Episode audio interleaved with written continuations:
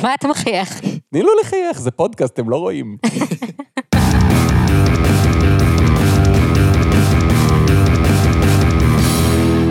שלום לכולם, אני גל, איתי נמצאים חגי. היי. וליבי. היי. למזק, למה זה קיים? המקום בו אנחנו שואלים את השאלה שהיא השם שלנו, והפעם, הפכפוכי. חגי, הפכפוכי. למה זה קיים? אז uh, הפכפוכי הוא חטיף בייגלה חדש במילוי חמת בוטנים. חטיף בייגלה חדש במילוי חמאת בוטנים. כאילו, בדרך כלל אנחנו מביאים דברים מפתיעים או מסקרנים כאן ללמזק.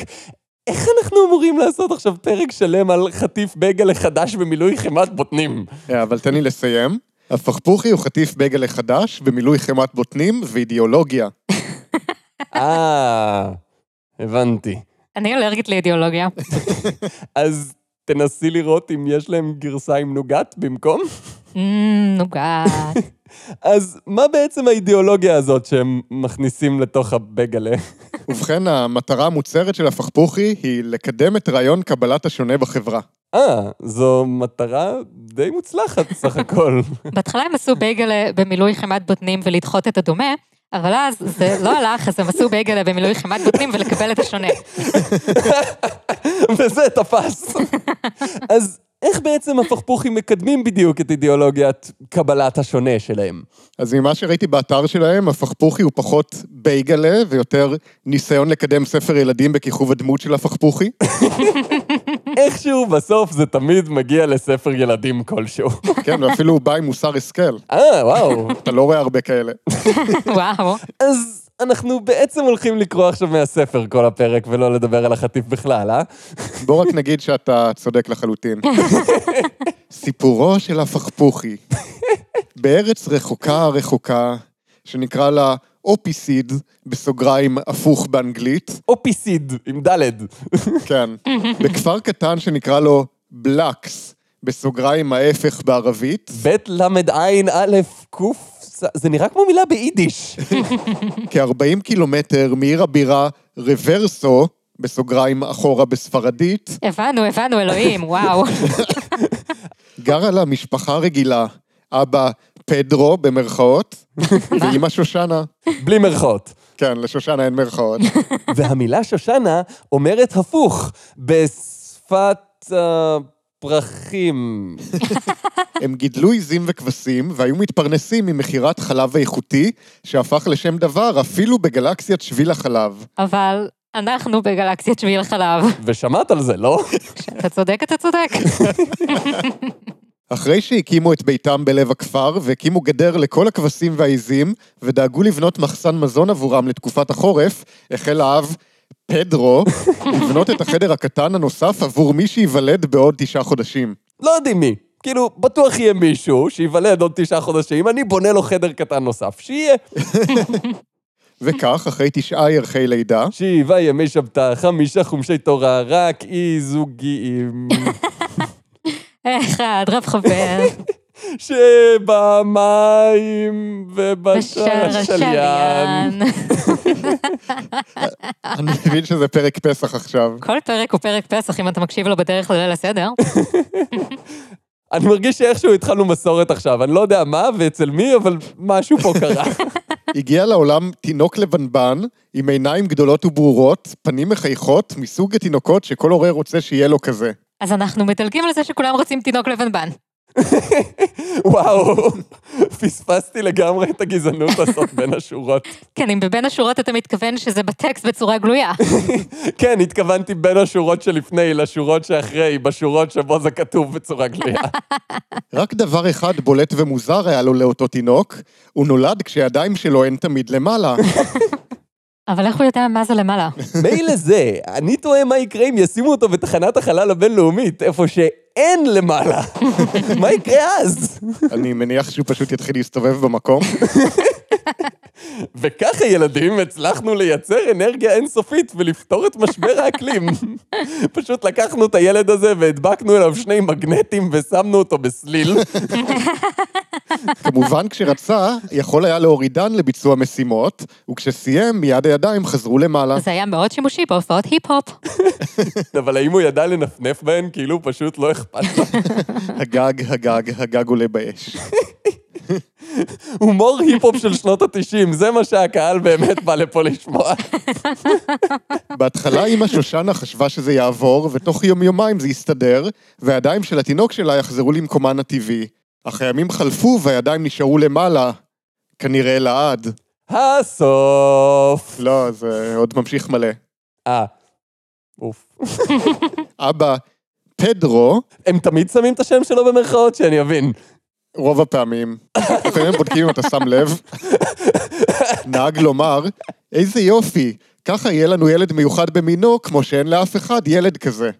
אמא שושנה אמרה, כי אם הידיים שלו למעלה זה בעצם הפוך מכלל הילדים בעולם, ובגלל שהיה ילד יפה תואר, היה מובן מאליו ששמו יהיה גם חביב, אז בחרנו לו את השם סוואיטי, בסוגריים מתוק במבטא יפני. מה? זה גזעני? זה, זה מרגיש גזעני. כאילו, היה ברור מאליו ששמו יהיה חביב, אז למה לא קראתם לו חביב? הייתם חייבים ללכת ולעשות ניכוס תרבותי לאחת התרבויות שהכי סובלות מפטישיזציה בעולם. לזכותם ייאמר שהם הספיקו להיות חסרי רגישות גם לאנגלית, ספרדית וערבית בדרך, אז כאילו... כבר בגן הילדים הכפרי היה סוואיטי שונה מכלל הילדים. רוב הילדים ראו אותו כילד מוזר, לא רגיל, ולא רצו לשחק איתו, אפילו התרחקו ממנו. הגננת ניסתה כל יום לקרב את הילדים לסוויטי, רגע, לא קראו לו סוויטי לפני שנייה? כן, הם מדי פעם פשוט משנים את האיות. אז זה טוב שהשם שלו הוא לא נקודה שהתעכבו עליה בשום שלב. ושיתפה אותו בכל המשחקים. אך ללא הועיל, הילדים דחו ונידו אותו מכלל ילדי הגן.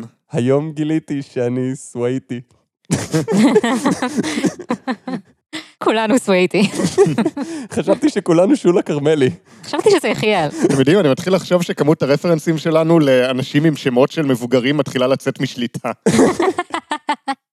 אני יודע לפחות על מישהו אחד שלא יסכים איתך, והשם של המישהו האחד הזה הוא יום טוב שרבי. קיצור, חגי, נראה לי שאתה צודק. כך זה המשיך לתוך שנת הלימודים הראשונה, כאשר סוויטי עלה לכיתה א'. כל מה שהתחיל בגן המשיך גם בבית הספר. התלמידים דחו את סוויטי, לא שיחקו איתו, וגם לא שיתפו אותו במשחקים, בהפסקות, וגם אחרי שעות הלימודים. ואז הוא גדל ועשה פודקאסט, ועכשיו הוא יראה לכולכם מה זה, אתם שומעים אותי? וכך, בכיתה ג', באמצע השנה, החלו הילדים לקרוא לסוויטי בשם הפכפוכי, כי אמרו שהוא הפוך מהם, הידיים שלו למעלה ולא למטה. ומאז כולם קוראים לו כך, הפכפוכי, רק בבית קראו לו סוויטי. מכל הדרכים שאפשר להיות הפוך מהחברה שמסביבך, הידיים שלו למעלה, זה מה שמצאתם? זה גם בטוח עושה בעיות בעמוד שדרה ובזרימת דם.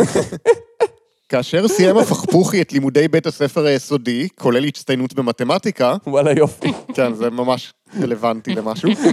ביומו הראשון של החופש הגדול החליט שהוא אוזר אומץ ויוצא לגן המשחקים הסמוך לביתו, על מנת למצוא חברים חדשים, כאלה שיסכימו לשחק איתו. אין ספק שזו משימה לא קלה עבורו. זו משימה לא קלה עבור אף אחד. כאילו, לשבור את המעגל החברתי שלך ולמצוא מעגל חברתי אחר, במיוחד כשקשה לך לעבור דרך הדלת, כי הידיים שלך תמיד כלפי מעלה. הייתי מצפה שבנקודה הזו כבר יעשו לו דלת מיוחדת. אה, עם חורים ספציפית בצורה של הידיים, עם אצבעות והכל. כן. שם פעמיו אל המגרש השכונתי אשר היה מגודר בגדר גבוהה, ועל המגרש ראה הרבה ילדים בני גילו שמשחקים כדורגל וכדורסל. מה זה משנה מה גובה הגדר? או שהיא מנסה לרמוז שלגדר לא היה חורים לידיים. מה שהיא מנסה לרמוז זה שאתה תחשוב על גדר שמפרידה בינך ובין אנשים אחרים כדי שתרגיש עצוב, אוקיי? וואו, זה היה סימבוליזם ממש מרגש. מה שגורם לי לחשוב שהוא לא בכוונה, כי אם הוא היה בכוונה, הם היו בטוח שמים בסוגריים סימבוליזם מרגש. מאז שמוליק קיפוד לא היה כזה דבר. כאשר עמד ליד הילדים והמתין את תורו כדי שיבחרו אותו לשחק, שוב נעצב, כי הילדים לא בחרו אותו והעדיפו ילדים אחרים, רגילים. וכך עמד לו הפכפוכי, המתין והמתין, עד שלפתע ראה כי הכדורסל של החברים נתקע על הסל ולא היה ניתן להוריד אותו משם. כמובן שהילדים ניסו בכל דרך להוריד את הכדור, אך ללא הצלחה. מבלי לחשוב פעמיים ניגש הפכפוכי, ניטר וחילץ את הכדור מהסל לשמחתם של כל הילדים, אשר ניגשו אל הפכפוכי והודו לו על מעשה זה. רגע, אבל הילדים האלה, הם לא יכולים גם להרים את הידיים? כן, והוא יכול להוריד את הידיים. אז בעצם אין שום הבדל ביכולת להוריד את הכדור. אה, אולי מהשנים של הידיים המורמות, הוא פיתח את היכולת ל... לא, אין לי כלום. הם אפילו השכילו להבין שכדאי להם לצרף אותו למשחק הכדורסל, כי תרומתו האדירה למשחק זה מיד בלטה. האם היא לא בלטה כשהם בחרו שחקנים קודם? אתה מסתכל על כל הילדים שם עומדים בשורה, ואחד כבר עם הידיים מורמות למעלה בהיקון. כאילו, לכל הפחות אני אומר, וואו, הבן אדם הזה נלהב לשחק, הוא יבוא עם פשן. וככה פכפוכי שלט בכל כדורי הגובה, והיה לי יתרון גדול מאוד מול יתרת החברים, כך שמרגע זה, כלל הקבוצות ששיחקו על המגרש רצו מאוד שהפכפוכי ישחק איתם, ורק איתם. מוסר השכל, גם לילדים שונים מגיע יחס כמו כולם, בתנאי שהם שונים בצורה שמביאה ערך בחברה הקפיטליסטית שאתה חי בה, שמודדת אנשים לפי הערך שהם מביאים לך. או לחלופין, מוסר השכל, אם אתה לא מקובל בבית ספר, יש סיכוי טוב מאוד שאנשים בבית ספר שלך גרועים, ועדיף לך למצוא חברים מוצלחים יותר במקום אחר. פרק זה מוגש לכם בחסות למזק חטיפים אבסטרקטיים. נמאס לכם מבייגלה ממולא באידיאולוגיה? למה שלא תנסו ופל מצופה ערכים, גרעינים מתובלים אמביוולנטיות, פיסטוק ממולח באכזבה, אדמה ממצופה אנתרופוסופיה, או קבוקים על מצע של שאיפות מרוסקות. למזק חטיפים אבסטרקטיים, רעיונות מופשטים ללא חומרים משמרים. ועכשיו אנחנו עוברים לפרק הבא, הפכפוכי ונירו החתול. נירו החתול, זה לא מרמזור? לא, זה נירו לוי. אוקיי, אבל האם אנחנו יודעים בוודאות שהוא לא חתול? מבחינתי כל אחד הוא חתול עד שהוכח אחרת. וכך, אחרי שהסתיים לו המשחק וכולם התפזרו לביתם, הצטרפה ביבי, אה, בלי פוליטיקה. השכנה שגרה בסמיכות להפכפוכי. אה, סבבה, קיבלתי, אוקיי. בדרך לבית, על השביל, שמעו שניהם יללת חתול, וחיפשו לדעת מהיכן בוקע הקול של החתול. ליבי, הסתכלו מטה, ימינה ושמאלה, אך לא מצאו מהיכן. וואו, אז הם הסתכלו למטה, ואז ימינה, ואז שמאלה, וזהו, זה כל ארבעת האפשרויות שיש. אתה יודע, כמו ששרלוק הולמס היה אומר, ברגע שפסלת את כל האפשרויות האחרות, התשובה האחרונה, לא משנה כמה היא לא סבירה, או במקרה הזה כן סבירה, ואפילו מאוד מתבקשת, חייבת להיות נכונה. זה לא שיש איזשהו כיוון מסוים שהידיים של הילד הזה תמיד מופנות אליו. כאשר הרים הפכפכוכי את ראשו, רגע, הם באמת כתבו את זה הפכפכוכי? כן, וואו, כן, הייתי צריך לוודא שזה מה שכתוב שם. הפכפכוכי. הפכפכוכי את ראשו, ראה חתולה קטנה שהיללה ללא הרף. מיד הבין שהחתולה במצוקה. היה ניכר שהיא פוחדת לקפוץ, לרדת לארץ. ביבי פנתה להפכפוכי, הפעם כן מאוית נכון, וביקשה, וביקשה שיסייע לחתולה לרדת. מבלי להסס, שלח את ידיו לכיוון העץ, מה? אבל הם כבר היו בכיוון הזה. זה כל הקטע שלו. והוריד בעדינות את החתולה לאדמה. אחר כך הם לקחו אותה לביתה של ביבי ואימצו אותה בחצר הבית. אפילו נתנו לה שם, הם קראו לה נירו. כן, דווקא כאן הם בחרו לא להסביר לנו למה. כי כאילו בהתחלה זה כזה רוורסו, זה הפוך. החתולה הפכה לדיירת קבע אצל ביבי, שטיפלה בה ודאגה לכל מחסורה במסירות רבה. או, איזה חמודה נירו שהיא טיפלה בביבי ככה. זה לא תמיד עובד בכיוון הזה, את יודעת. אגב, חשוב להדגיש בנקודה הזו שנירו לא מופיעה יותר בסיפור בכלל. וואו, זה היה קצר. היא ככל הנראה מופיעה שם רק כדי שיהיה להם עוד דמות מאוירת לחטיף עתידי מתישהו. אז לפני שנפרדים מנירו, אני רק רוצה לציין ששמתי לב שלפעמים הם מתייחסים לנירו כחתולה, ולפעמים כחתול, ואני מחליט שזה לא טעות, כמו שהם קוראים לו סווייטי וסוויטי והפכפכוכי והפכפוכי.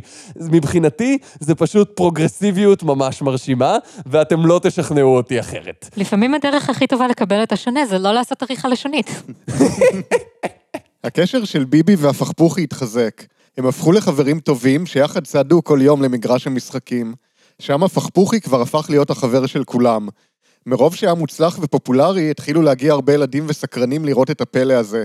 של הילד שנולד עם הידיים מונפות מעלה, ורק כאשר רצה להפעילן, יכול היה להשיטן מטה. כולם ביקשו להצטלם איתו ורצו את קרבתו. הפכפוכי הפך להיות אטרקציית הבית ספר.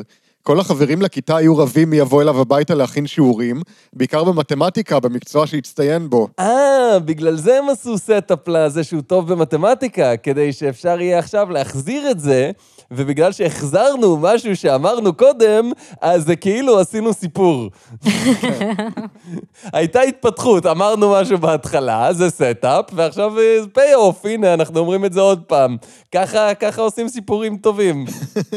כן, כל דבר שאומרים פעמיים זה מוטיב. ואם אומרים את זה שלוש פעמים, אז זה תמה. או, אבל האם זה נחשב עוד פעם, אם כל פעם אתה מאיית את זה בצורה קצת שונה? הפכפכוכי חוכי חוכי. ההורים שושנה ופדרו היו מאוד מאושרים, ואפילו שיתפו את הפכפוכי כי בקרוב תהיה לו אחות קטנה. וואו, זה ממש שמחים, ממש ממש שמחים. אבל איך זה שתהיה לו אחות קטנה קשור לזה שהוא פופולרי עכשיו? זה לא, לא כל דבר קשור אליך, הפכפוכי. אולי היינו צריכים לקרוא לך נרקסיסטי חוכי. אוקיי, אבל איזה אידיאולוגיה אחותו הולכת לייצג עם השם שלה? אה, לא, היא פשוט נוגעת, זהו. אה, אוקיי. סוף סוף. ואם אתם חושבים שבזה זה נגמר, פסיק, פסיק, פסיק, אז ממש לא. הפכפוכי הפך למפורסם מאוד במדינת אופוסיד, עד כדי כך שנשיא המדינה קרא לו ורצה לפגוש אותו, לשמוע ממנו איך הוא הצליח להיות כזה פופולרי ואהוב. עם סימן שאלה. הדבר הכי הגיוני בסיפור הזה בינתיים זה שנשיא המדינה בא לפגוש מישהו במיוחד רק כי הוא פופולרי וטוב בכדורסל. למזק עושים סאטירה. הנה מה שאמר הפכפוכי לנשיא המדינה, מר גוזף בלגנו, גוזף בלגנו? במרכאות. כאילו, אוקיי, בלגנו זה בלגן, וגוזף זה על שם... גוזף סטלין? ישנם עוד המון ילדים שנולדים שונה מילדים אחרים.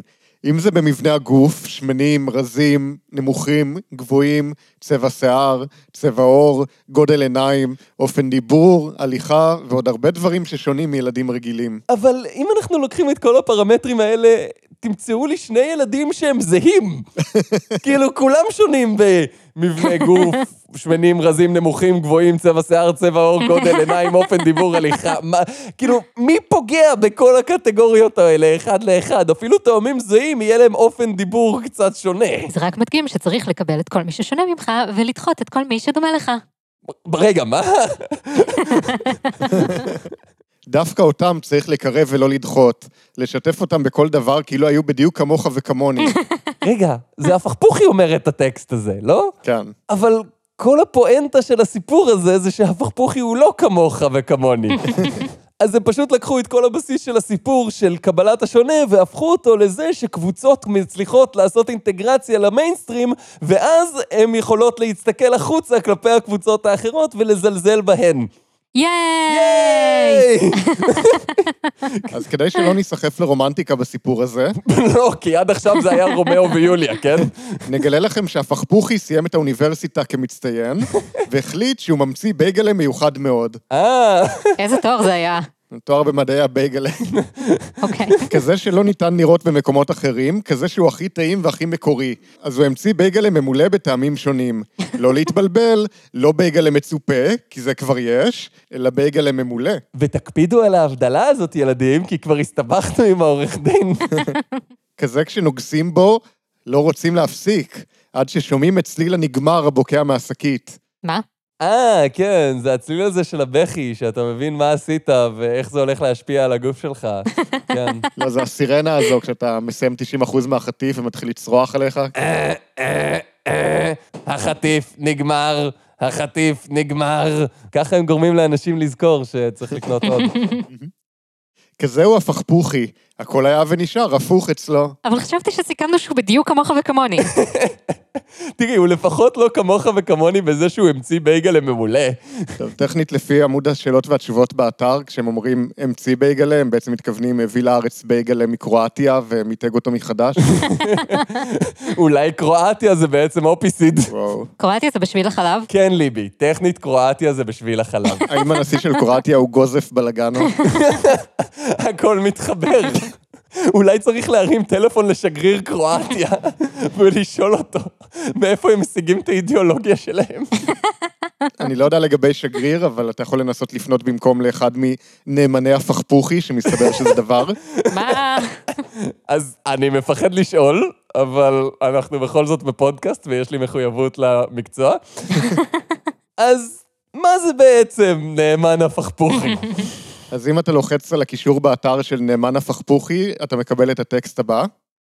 שלום רב, ראינו שהתעניינת במשרה בתור נאמן הפכפוכי. וואו. אנחנו שמחים מאוד שהחלטת להצטרף אלינו. אוקיי. אם נמצא לנכון שאתה מתאים להיות נאמן הפכפוכי, נשלח לך חזרה מענה תוך 48 שעות, על מנת שתתחבר לצוות המוביל של הפכפוכי בישראל. אוקיי, יש לכם הטבות סוציאליות, כמה אתם משלמים? אני אוהב שהם אומרים תוך 48 שעות, כאילו זה לא המנהל של הפכפוכי יושב ומחכה למייל ועושה רפרש. הפכפוכי יושב שם בעצמו ודופק לך בדלת. בינתיים נרצה לעדכן אותך בחובותיו וזכויותיו של נציג הפכפוכי. יש ביטוח בריאות, קרן השתלמות, טיפולי שיניים. להלן החובות. 1. נאמן הפכפוכי יכבד, ייתן סיוע ועזרה ככל שיידרש, ותהיה ביכולתו היכולת לסייע לכל אדם באשר הוא, ללא הבדל גזע, מין, צבע, דת, לאום, גובה, משקל, נראות, ייחוס משפחתי, מעמד חברתי, מגבלות פיזיות, מוטוריות, רפואיות וכל דבר נוסף שמוגדר כשונה מהאחר. אז בגדול אתה מתחייב לזה שיש לך את היכולת לסייע לכולם בהכל. כן, זו החובה שלך. 2. נאמן הפכפוכי ידווח אמת, לא ישקר ולא ירמה, במהלך כל שירותו כנאמן הפכפוכי. אה, תדמיינו שעשינו פה איזה בדיחה סאטירית כלשהי. יאללה, יאללה, שלוש. 3. נאמן הפכפוכי לא יהיה שותף להתארגנות להחרמת בני אדם באשר הם. זה דווקא די חביב עליי. אז בסעיף הזה אני צריך קצת פרשנות. כאילו, אם אני עושה סדנת שתיקה, שבה אני לא מדבר, האם אני מחרים בני אדם באשר הם? גל? כן. לא היה לך המשך לסטאפ הזה, אה? לא. 4. נאמן הפכפוכי ידע לקבל ולהכיל את השונה. 5. פרטי הקשר ותמונתו של נאמן הפכפוכי יפורסמו באתר האינטרנט של הפכפוכי. אני אוהב איך הם הכניסו את החדירה לפרטיות ככה בדרך. זה הכל כזה, תהיה נחמד, אל תשקר, אנחנו הולכים לעשות לך doxxing. כאילו, פרטי הקשר ותמונה שלך באינטרנט זה לא רעיון טוב אף פעם, במיוחד לא אם אתה ילד. 6. נאמן הפכפוכי יישם את משמעות המשפט ואהבת לרעך כמוך. וואו, להיות נאמן הפכפוכי לחלוטין לא לגמרי נשמע בכלל כמו להיות בכת. אבל לפחות יש בייגלה. ייי, מגלה! אז אם זה החובות, אז מה הזכויות בעצם? נאמן הפכפוכי יהיה נציג של מוצרי הפכפוכי באזור מגוריו למכירה ישירה. זאת זכות. אבל מה אם יש שניים מאותו אזור? האם יש מלחמת טריטוריה בין נאמני הפכפוכי? בשכונה הזו אנחנו מקבלים את השונה, ביץ'. 2. נאמן הפכפוכי יזכה להטבות משמעותיות במחירי המוצרים. 3. נאמן הפכפוכי ירוויח מהפער של מחיר הקנייה ומחיר המכירה. אני אוהב את הקצב שבו הם עברו מקבלת השונה, לכת, למועדון צרכנות, לתרמית פירמידה. כאילו, טכנית זה פירמידה שיש בה קומה אחת. זה עדיין פירמידה, פשוט פירמידה נורא נמוכה ולא מרשימה במיוחד. כן, זה נכון על כל עסק. 4. נאמן הפכפוכי יכול להפסיק את התקשרותו מול החברה בכל זמן שיחליט, על ידי שליחת אימייל למנהל המכירות. אבל חשוב לזכור שלמרות שאתם יכולים להפסיק להיות נאמני הפכפוכי, אתם לעולם לא תפסיקו להיות אנשים שפעם היו נאמני הפכפוכי. זה ירדוף אחריכם לכל החיים. אז, חגי, כן. הפכפוכי, למה זה קיים? כי הגיע הזמן שמישהו יציב אלטרנטיבה לכל החטיפים האלה שאומרים שגזענות זה מגניב.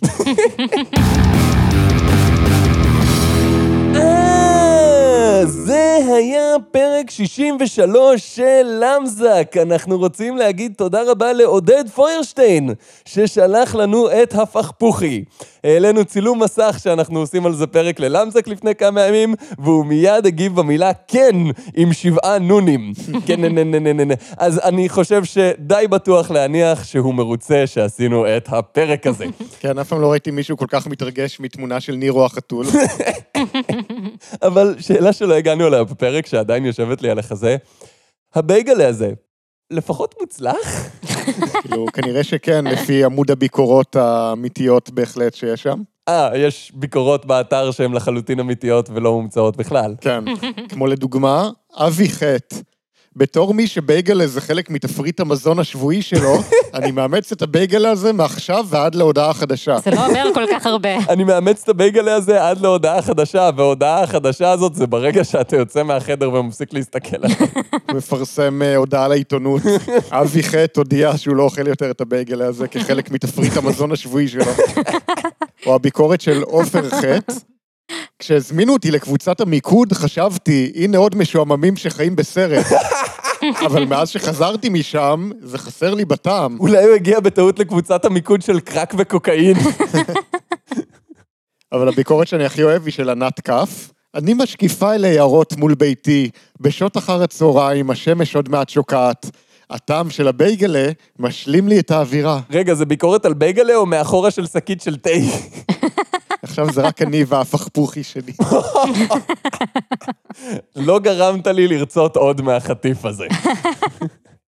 חוץ מזה, אם אתם רוצים להיות נאמני למזק, אתם לא צריכים לפרסם את הפרטים שלכם באופן פומבי באינטרנט, ואתם לא צריכים לסייע לאף אדם באשר הוא אדם. אתם רק צריכים להיכנס לפטריון שלנו, ולתמוך בנו באיזה סכום שתבחרו, כדי שנוכל להמשיך להביא לכם פודקאסט במילוי חמאת בוטנים ואידיאולוגיה. רק בלי חמת בוטנים. והאידיאולוגיה גם לא משהו. אה, זה היה פרק 63 של למזק, בו למדנו שאם השונה הוא בעצם דומה, אז אי אפשר למלא אותו בנוגת.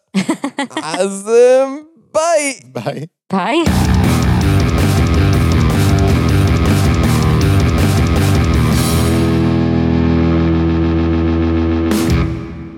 טיפ למקצוענים, אתם יכולים לאכול בייגלה ולקבל את השונה גם בלי שיפרסמו את הפרטים שלכם באינטרנט.